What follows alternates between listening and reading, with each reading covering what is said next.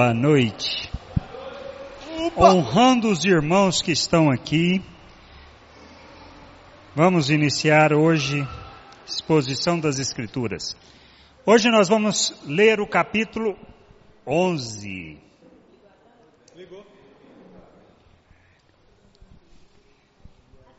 Amém.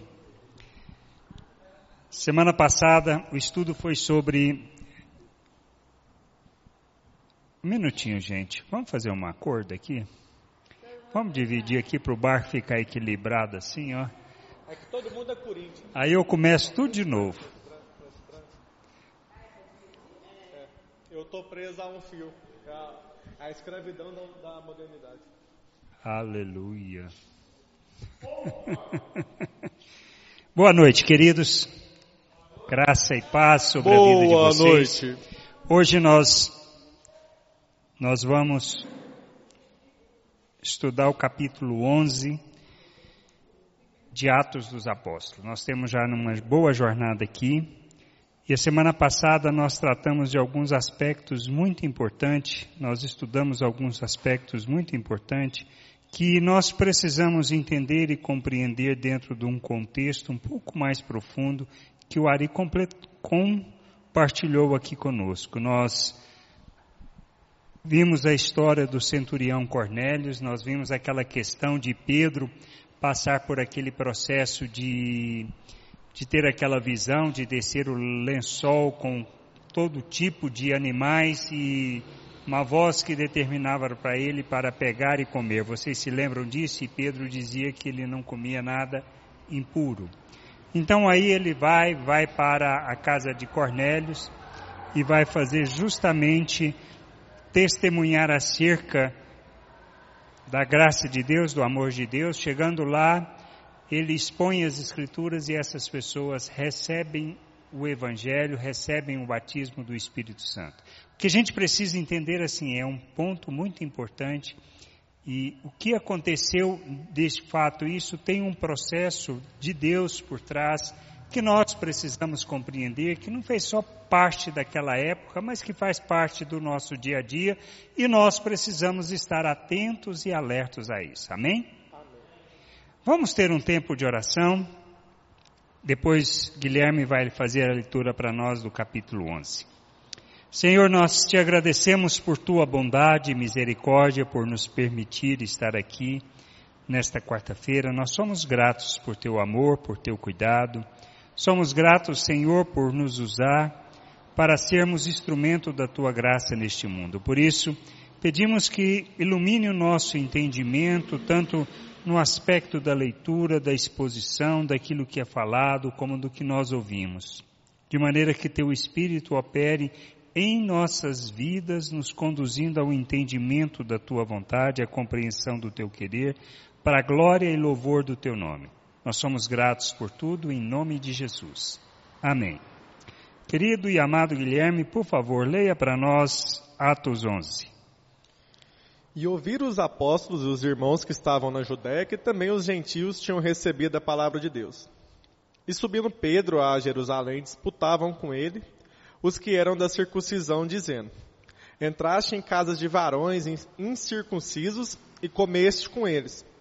Mas Pedro começou a fazer-lhes uma exposição por ordem, dizendo: Estando eu orando na cidade de Jope, tive um arrebatamento dos sentidos, uma visão. Vi um vaso com um grande lençol que descia do véu e vinha até junto de mim. E pondo nele os olhos, considerei e vi animais da terra, quadrúpedes e feras e répteis e aves do céu. E ouvi uma voz que me dizia: Levanta-te, Pedro, mata e come. Mas eu disse: de maneira nenhuma, Senhor, pois nunca em minha boca entrou coisa alguma comum ou imunda. Mas a voz respondeu-me do céu a segunda vez: Não chames tu comum ao que Deus purificou.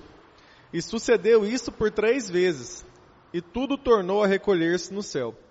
E eis que na mesma hora pararam junto da casa em que eu estava três varões que me foram enviados a Cesareia. E disseram-me o Espírito que fosse com eles. Nada duvidando, eu também a esses. Eis irmãos, seis irmãos foram comigo e entrando em casa daquele varão. E contou-lhes como viria em pé um anjo em sua casa e lhe disseram: envia varões a Jope e manda chamar Simão, que tem por sobrenome Pedro, o qual te dirá palavras como que te salves, tu e toda a tua casa. E quando eu comecei a falar, caiu sobre eles o Espírito Santo, como também sobre nós ao princípio. E lembrei-me do que foi dito ao Senhor, quando disse: João certamente batizou com água, mas vós serei batizado com o Espírito Santo. Portanto, se Deus lhe deu o mesmo dom que a nós, quando cremos no Senhor Jesus Cristo, quem era, quem era então eu para que pudesse resistir a Deus? E ouvindo essas coisas, apaziguaram-se e glorificaram a Deus, dizendo: Na verdade, até os gentios Deus deu ao arrependimento para a vida. E os que foram dispersos pela perseguição que sucedeu por causa de Estevão, caminharam até a Fenícia, Chipre, Antioquia, não anunciando a ninguém a palavra senão somente aos judeus.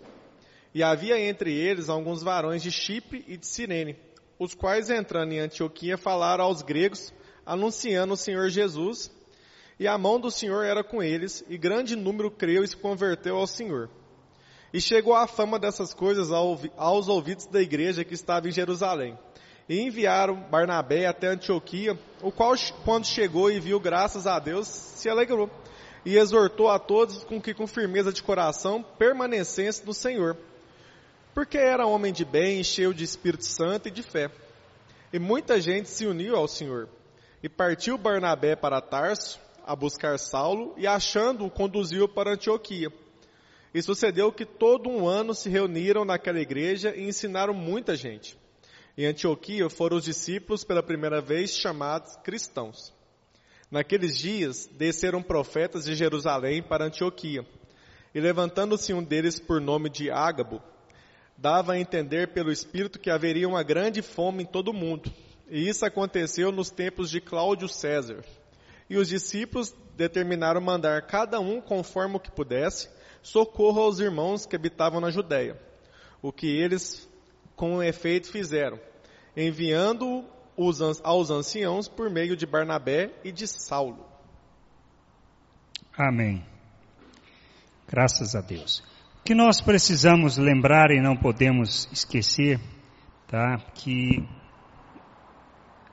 Deus não está preocupado com o resultado, mas Ele trabalha processos. Ele trabalha os processos de maneira que nós possamos compreender e nos sujeitar. E Atos é, de, dos Apóstolos, especificamente no capítulo 11, é um momento de rompimento de certas barreiras que começou um pouco antes, no capítulo 10, quando a gente pôde ler sobre a questão de Cornélios, porque aparentemente é simplesmente uma conversão de uma pessoa, uma história contada, mas o que de fato está por trás disso?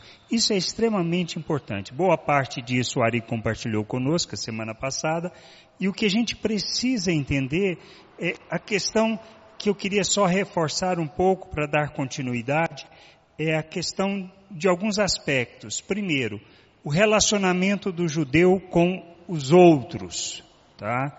Porque na realidade ele não, eles não aceitavam os outros. Os outros eram todos nós, os gentios. Então isso que a gente precisa entender. Havia uma não aceitação. Existe algum aspecto muito importante para a gente lembrar que neste capítulo também a gente vê uma situação é onde a primeira vez os cristãos, oh, perdão, nós, os seguidores de Cristo, somos chamados de cristãos, que, como ele comentou aqui, é só reforçando e lembrando, que fala daqueles do pequenos Cristo, na realidade aqueles que seguiam a Cristo, que eram imitadores de Cristo. Então, é neste momento, neste capítulo, lá na cidade de Antioquia, que somos chamados de cristãos, ou seja, imitadores, pequenos cristos. E lembrando que para esta época e nesse momento era um termo pejorativo, não era nada de elogio e nem para glorificar, era um termo pejorativo. E isso é extremamente importante a gente lembrar no aspecto de consequência e de evolução do significado dos termos, tá ok? Então, o aspecto importante que a gente vê aqui é uma discussão sobre a questão da lei, sobre a questão daquilo que Jesus tinha ensinado e o que Deus queria. Quando se nós lembrarmos das promessas que foram feitas a Abraão, o que, que nós vemos? Que através dele, todas as famílias, todas as nações da terra seriam abençoadas. Promessa feita a Abraão, que através do filho dele, todas as nações seriam abençoadas. Mas sabemos que nos processos que Deus instituiu, ele chamou um povo e o povo judeu. Deu a eles a lei, tá? deu a eles os mandamentos, os oráculos, ou seja, aquilo que era a vontade de Deus. E este povo guardou isto por todos esses anos. Veio Cristo dizendo para os discípulos o que? Ide por todo o mundo e fazei discípulo de todas as nações, ensinando a guardar todas as coisas que eu ensinei. O Evangelho, o reino de Deus, não era só para o judeu, ele era também para os gentios. Como romper isso? Como quebrar esse costume, essa tradição? Como quebrar esse, esse aspecto de barreiras que existiam de aceitar os outros? Para o judeu, para vocês verem, era tão crítico tá, o aspecto de considerar o gentio impuro, tanto que até mesmo a poeira de um território que não era o território de Israel era considerado impuro. Então, todas as vezes que eles fossem entrar, eles batiam os pés para que essa poeira também não fosse para o território de Israel. Para vocês verem o grau de, de resistência a aceitar outros povos. Mas como Deus faz isso? E se a gente olha na história da Bíblia, que já foi compartilhado aqui também, a introdução, por exemplo, na, no próprio culto é uma resistência para nós. O aspecto de aceitar tatuagem foi uma resistência e ainda é resistência para muita gente. Então, isto que nós precisamos entender. Deus vem trabalhando de maneira a quebrar isso que são o quê? São fortalezas, são sofismas, são ensinos que não traduzem plenamente a vontade de Deus e que ele vem quebrando. A introdução de, dos equipamentos de som, como guitarra, como bateria, foi um processo longo e um processo de quebrar. Para a nação, para o processo que o Senhor tinha estabelecido acerca do reino de Deus, também foi. E é isso que ele está mostrando neste capítulo. Justamente esse processo de romper.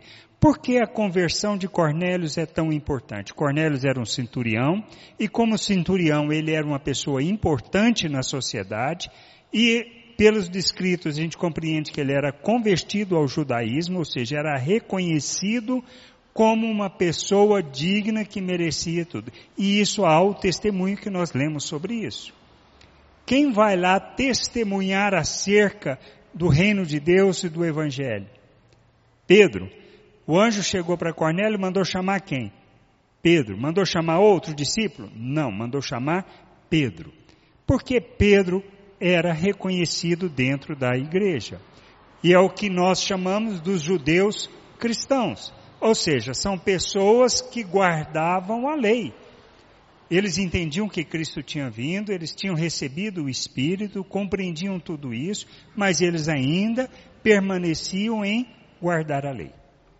E esse é o aspecto que a gente vê. Deus está querendo o quê? Trazer uma nova realidade para a igreja. E ele faz isso em etapas, em processo, quebrando barreiras, derrubando conceitos, derrubando preconceitos, derrubando tudo isso que nós chamamos de fortalezas. São pensamentos que perduram e que não traduzem aquilo que seja a vontade de Deus. E ele trata isso de uma maneira muito simples, trazendo isso de uma maneira muito simples, fazendo com que nós tenhamos o nosso entendimento transformado. Amém? Por isso, nesse capítulo, nós temos ele dividido em alguns aspectos. O primeiro ponto é a explicação de Pedro aos cristãos judeus. Isso vai do verso 1 ao 18. Depois nós vemos o evangelho que se espalha entre os gentios. Isso está lá do versículo 19 ao 21. Depois temos um aspecto onde os discípulos são chamados de cristão o aparecimento de Barnabé e o chamar de Paulo para Antioquia para ajudá-lo. Isso vai do 22 ao 26 e depois a questão do profeta Ágabo vindo falando acerca do momento de dificuldade e de fome que apareceria. Porque a gente vai entender também um outro processo aí em termos de igreja, em termos de compreensão de corpo de Cristo. Amém? Por isso, quando a gente olha lá, por exemplo, no versículo 1 que fala, e ouviram os apóstolos, ou seja, os demais apóstolos, e os irmãos, e esses irmãos ele estava referindo a quem? Aos cristãos que eram judeus, que mantinham, que guardavam a lei, que estavam na Judéia, que também os gentios tinham recebido a palavra de Deus. Bom, o que, que a gente vê aqui? Esse é um aspecto extremamente crítico. Quando o judeu olhava o gentil, o que, que a gente pode observar e entender? Que eram pessoas imundas e desprezíveis. Como é que, mas você pensa assim, mas isso é só do lado do judeu? Não. Como é que o gentil via o judeu? Como alguém que era ridículo e desprezível. Se você ainda olha algumas é, pessoas em termos de religião judaica, você ainda acha eles extremamente ridículos pela sua maneira de vestir, pela sua postura e pela sua atitude. Então isso ainda perdura. E a questão que Deus quer tratar aqui de derrubar essa barreira de separação, ela não termina aqui, ela continua tanto que o primeiro concílio que a gente vai estudar aqui em Atos, justamente é para resolver essa questão de guardar ou não guardar a lei. Por quê? Porque o cristão judeu achava que os gentios que se convertessem deveriam também guardar a lei.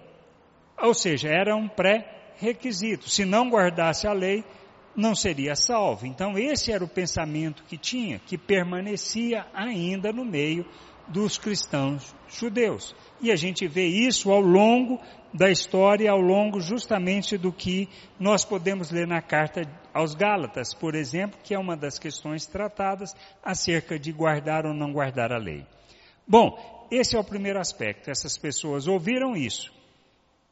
E a gente vai discutir um pouquinho sobre isso, que normalmente é a situação que a gente enfrenta em algumas situações quando a gente ouve uma novidade.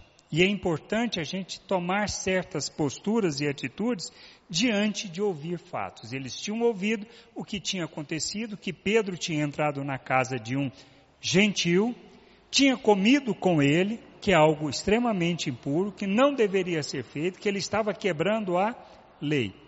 E além disso, ele não só fez isso, como ele dormiu também, porque ele ficou alguns dias com Cornélios e aquelas pessoas e mais os irmãos.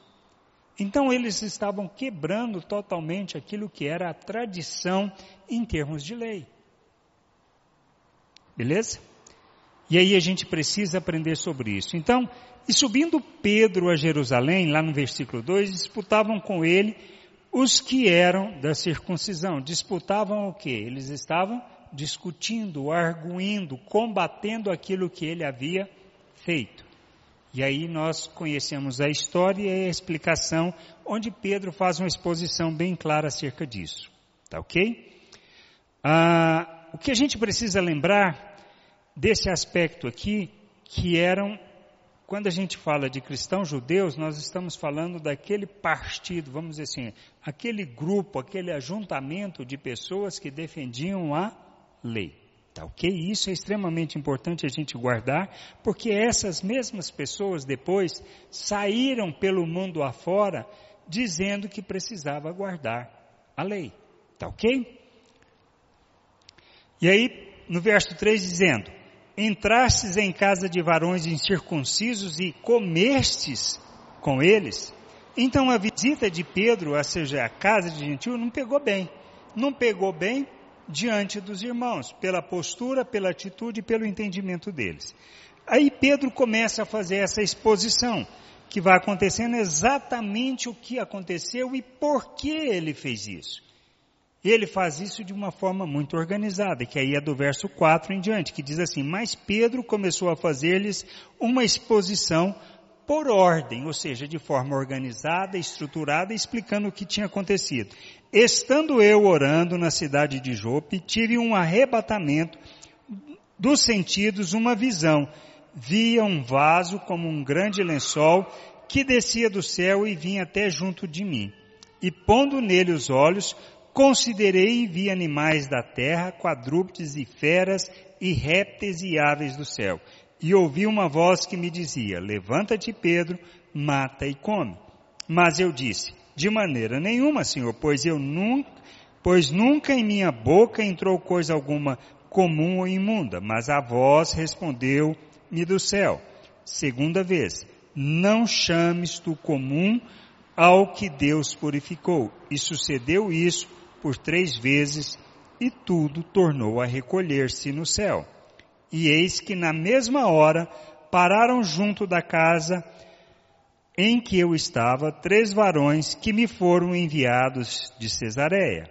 E disse-me o Espírito que fosse com eles, nada duvidando, e também estes seis irmãos foram comigo e entramos na casa daquele varão.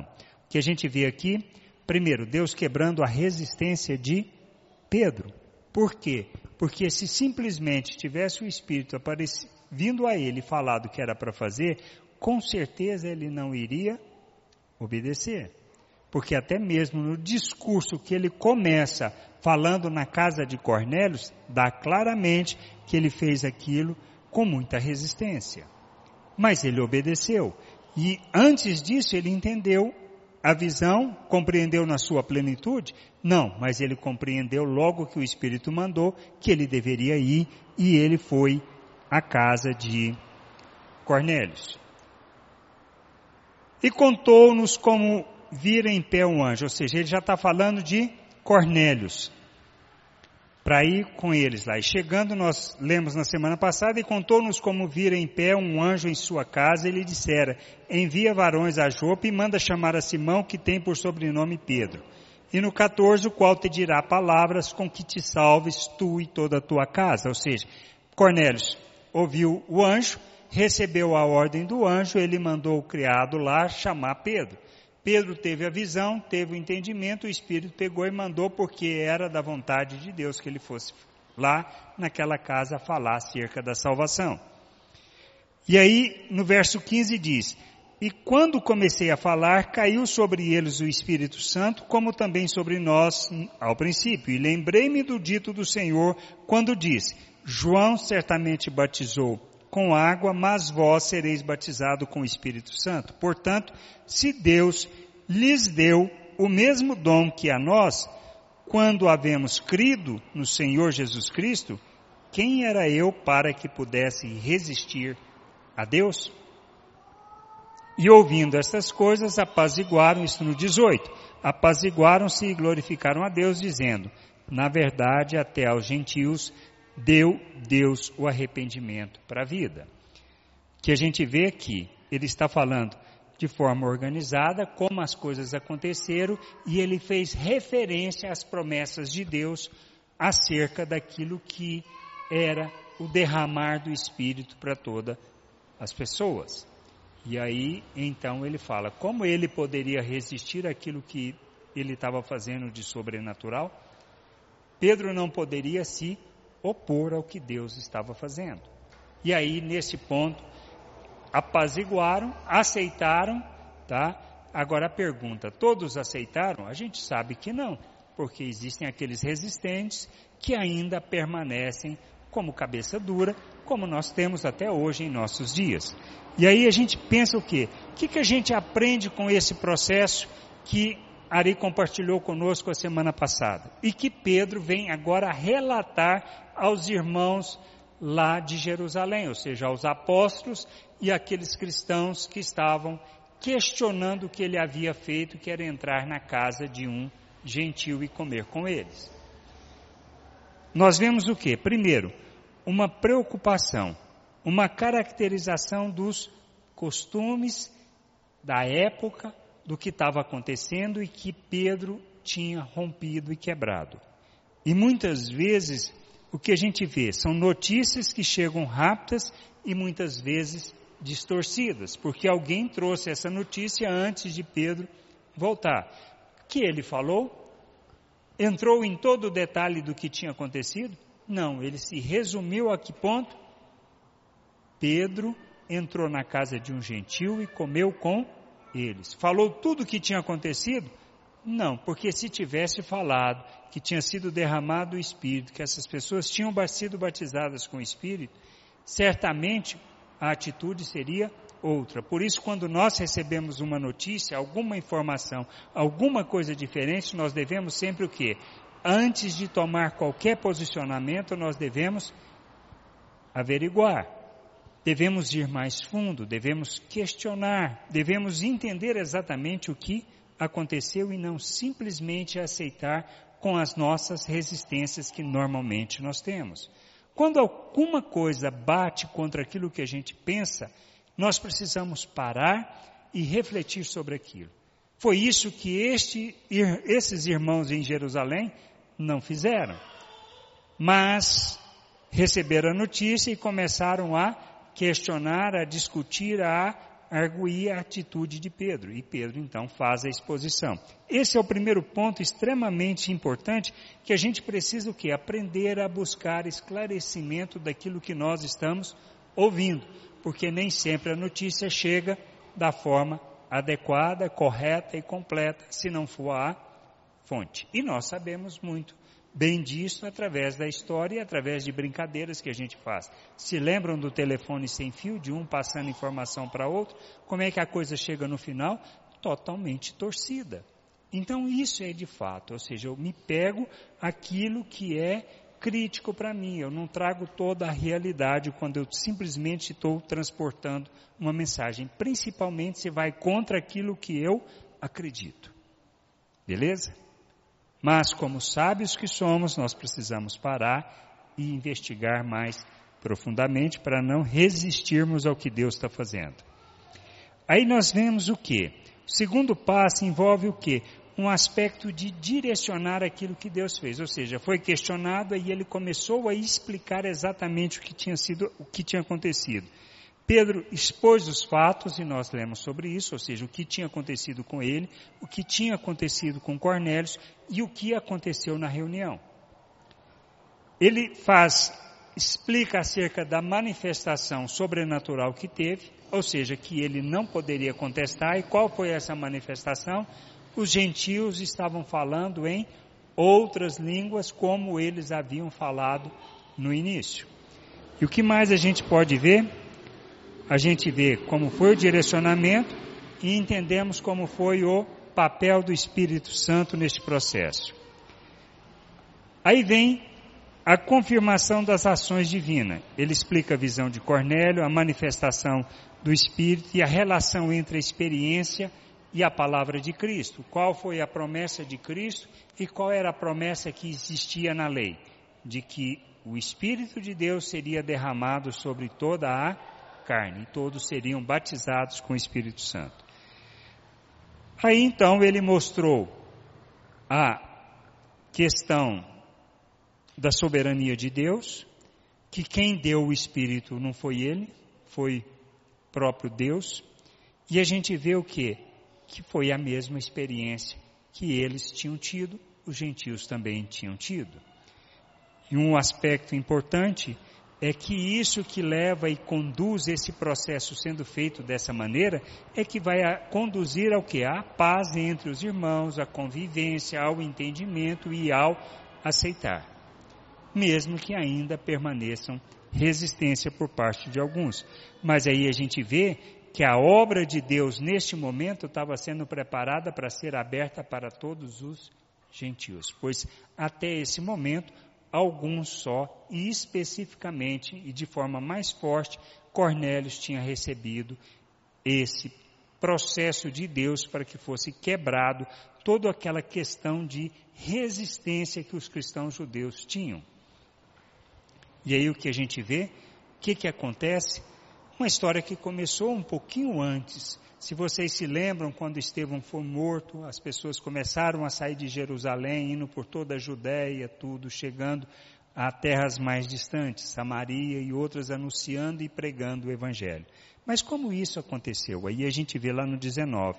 E os que foram dispersos pela perseguição que sucedeu por causa de Estevão, caminharam até a Fenícia, Chipre e Antioquia, não anunciando a ninguém a palavra, senão somente aos judeus. Os judeus de Jerusalém, os cristãos judeus de Jerusalém, que foram alvos da perseguição decorrente do que aconteceu com Estevão, saiu pela Judéia, chegando até Antioquia. Eles estavam anunciando para quem? Somente para os judeus. Por quê? Porque esses acreditavam que o evangelho era só para os judeus, que a salvação, que Deus, que o Cristo, que o Messias era só para os judeus. E aí o que a gente lê no 20? Havia entre eles alguns varões, chíprios e sirinenses, os quais, entrando em Antioquia, falaram aos gregos, anunciando o Senhor Jesus. E a mão do Senhor era com eles, e grande número creu e se converteu ao Senhor.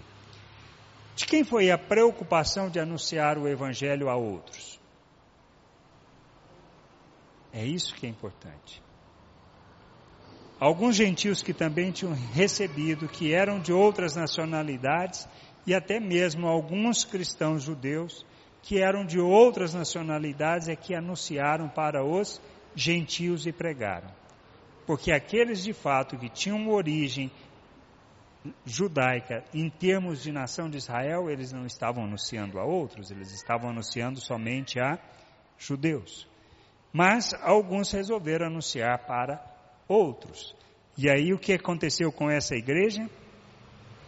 E isso está ocorrendo em paralelo com o processo do que está acontecendo com Pedro, porque a perseguição foi bem antes daquela situação vivida por Pedro e Cornélios. E isso que acontece está preparando o que? Para o próximo processo do que Deus. Então eles chegam em Antioquia, anunciam o Evangelho, e aí o que, que acontece? Cresce a igreja cresce o número de pessoas que convertem. Qual é a importância de Antioquia nessa história toda? Antioquia era a capital da Síria, tá, da província da Síria.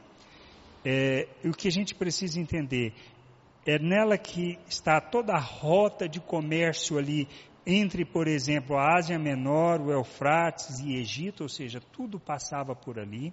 Antioquia gozava de uma certa liberdade com relação a a questão de, de impostos de Roma, por exemplo, não recolhia os tributos a Roma, ela tinha essa liberdade. E outra coisa que a gente precisa entender, por exemplo, era uma cidade algo em torno de uns 500 mil habitantes nessa época. Ela estava à margem do rio Orontes, tá? E isso era importante. Por quê? tinha o porto ali perto, tinha toda essa ligação, então, ou seja, em termos de difundir o evangelho, e é dali que partiu o evangelho, tanto que as viagens missionárias de Paulo partiram de Antioquia, foi dali que eles enviaram os irmãos para, ou seja, dali foi a rota de divulgar e espalhar. Por quê? Justamente por causa de quem era a cidade e a importância da cidade no contexto da época. Por isso que a gente vê assim, as coisas acontecem mais ou menos, ou seja, sem qualquer direção, acontecem por acaso? Não, não são por acaso.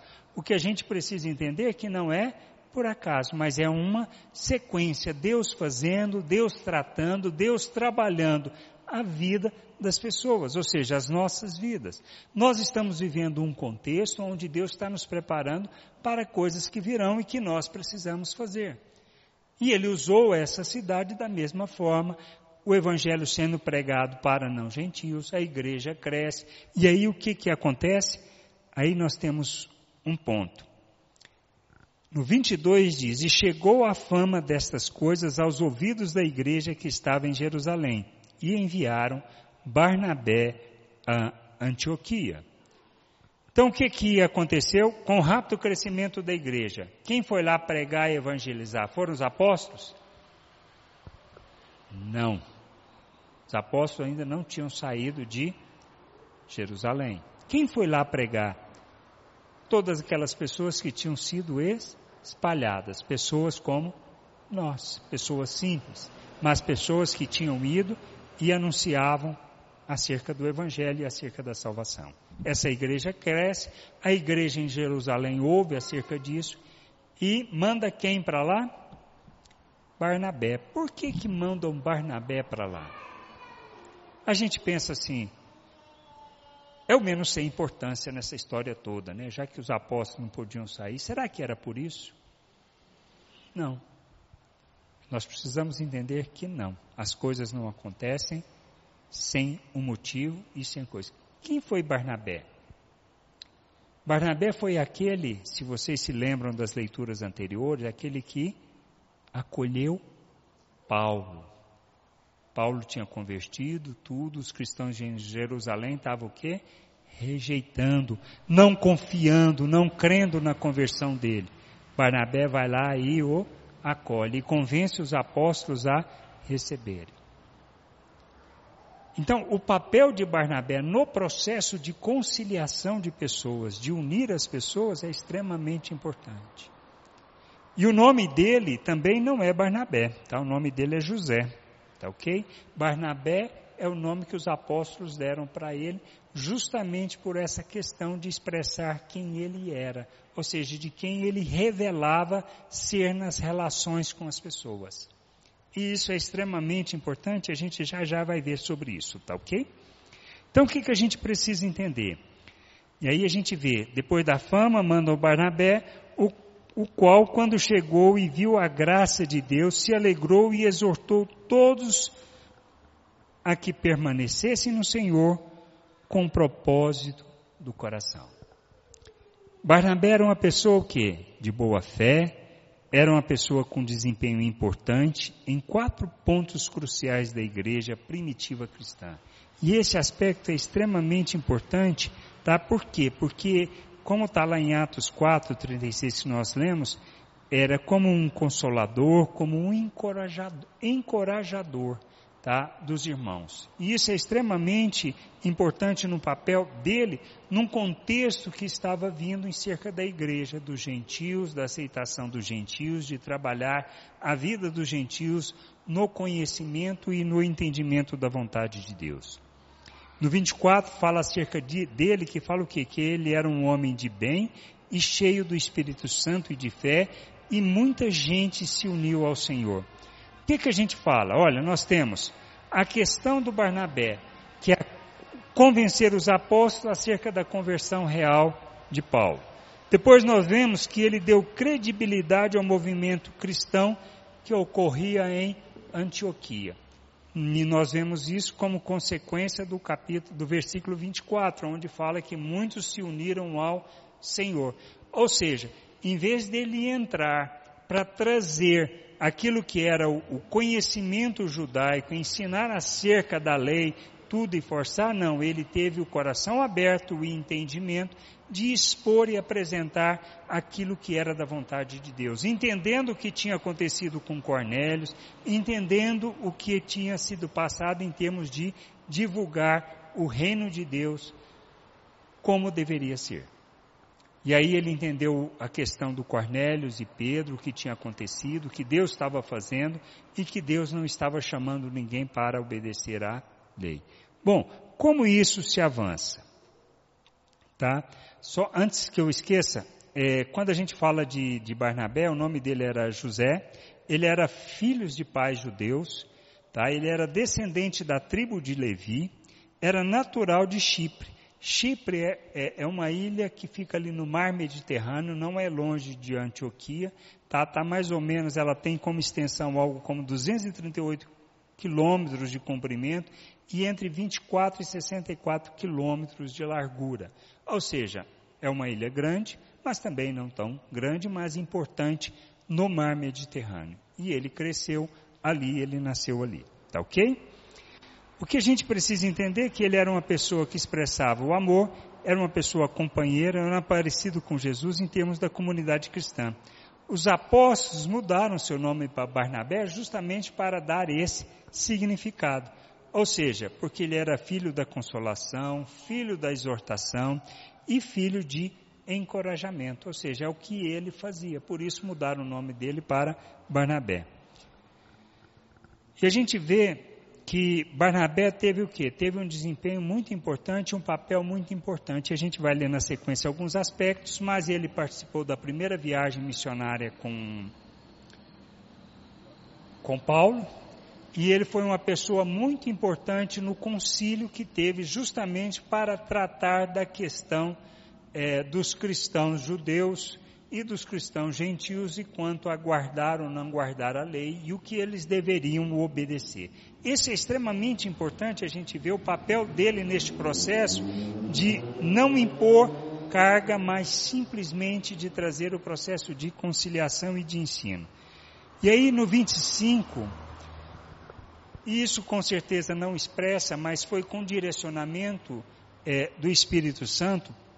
Partiu Barnabé, lá no 25 fala que partiu Barnabé para Tarso a buscar Saulo e achando-o conduziu para Antioquia. Ou seja, ele trouxe Paulo, isso foi depois, mais ou menos depois de cinco anos.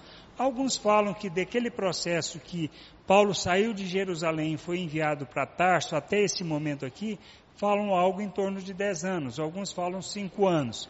Então, não faz diferença para nós essa questão de quanto tempo foi, mas um tempo depois, a igreja de Antioquia tendo uma necessidade, Paulo, Barnabé entendendo a importância de Saulo no contexto, porque pôde conhecê-lo, ele vai atrás, com certeza, porque o Espírito Santo mandou, ele foi lá buscar Saulo para ajudar no processo que estava acontecendo na igreja de Antioquia.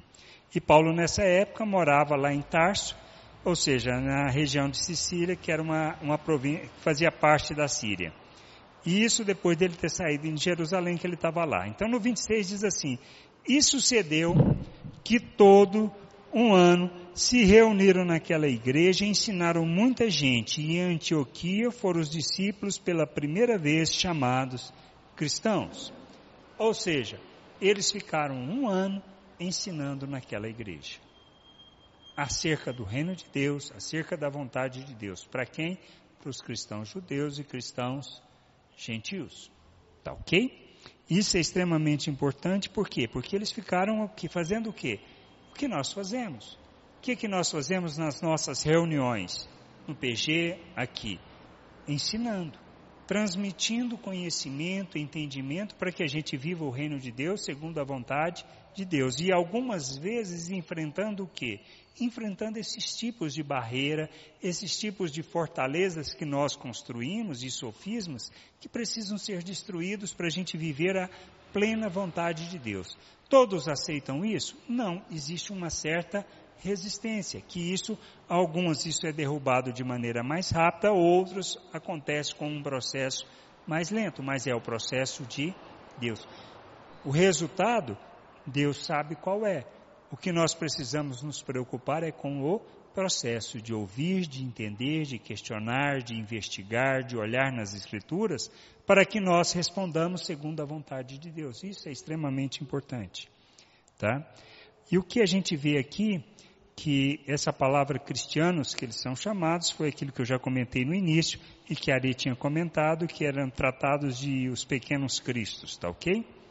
Então, isso que eles ficaram fazendo. Para fechar o capítulo, vem a parte da profecia de Ágabo, que diz assim lá no 27, Naqueles dias desceram profetas de Jerusalém para Antioquia, e levantando-se um deles, por nome Ágabo, dava a entender pelo Espírito que haveria uma grande fome em todo o mundo, e isso aconteceu no tempo de Cláudio César. Isso foi mais ou menos no ano 46 depois de Cristo. E os discípulos determinaram mandar cada um conforme o que pudesse socorro aos irmãos que habitavam na Judéia. O que eles com efeito fizeram enviando aos anciãos por mão de Barnabé e de Saulo. Esse ágapo, nós vamos ouvir falar dele mais uma vez. Isso mais na frente, quando Paulo está retornando da segunda viagem missionária dele, tá? quando é, Paulo vai com um propósito de ir para Roma, ele vai para Jerusalém, e de Jerusalém ele pretende ir para Roma. Mas aí, numa das últimas paradas, últimas cidades, esse ágabo vem e fala para ele que pega o, o cinto de, de Paulo, se amarra todo e diz que isso é o que iria acontecer com Paulo. E alguns irmãos tentam dissuadir Paulo de ir para Jerusalém, mas Paulo responde para eles que ele está pronto até mesmo para morrer pelo Evangelho. E Paulo sabia qual era a vontade de Deus, ele só não sabia aquilo ele sabia que tinha que fazer, só não sabia, provavelmente, é o tempo que levaria para ele chegar em Roma. E isso é extremamente importante a gente observar nas leituras, porque muitas vezes nós queremos que os processos de Deus sejam rápidos, que resolva tudo de maneira rápida. E Paulo não foi rápido para Roma. Tá? E a mesma coisa acontece em outras situações. Então nós vamos ouvir falar de Ágapo mais uma vez, tá ok? Isso aconteceu, essa escassez que a gente fala aqui que Ágapo profetizou, Ágabo, desculpa, que profetizou, é, ela é relatada também por um historiador chamado Joséfo, é um judeu. Tá? Ele relata essa fome que aconteceu no ano 46 depois de Cristo, durante é, em que o Cláudio César era justamente o imperador, tá ok? E o que a gente precisa ver aqui também, a disposição da igreja de Antioquia, que era revelando justamente as virtudes de Deus. Quando eles souberam da notícia e do que iria acontecer, o que que eles ficaram, o que que eles fizeram? Eles ficaram procrastinando? Não. Eles adiaram o processo de ajuntar para ofertar? Não. Já estava ocorrendo a fome? Não. O que, que eles fizeram? Ajuntaram os recursos e já mandaram para a Judéia. E eles ajudaram a igreja da Judéia por um tempo. Justamente para resolver. Por que, que eles fizeram isso? Olha as coisas acontecendo. Antioquia era uma cidade rica. Por quê? Porque era um centro comercial. E com certeza muitos desses irmãos eram pessoas com alto poder aquisitivo. Mas o importante é Deus preparar as coisas, fazer as coisas, abrir o Evangelho, chegar, alcançar pessoas, para que tudo isso possa acontecer.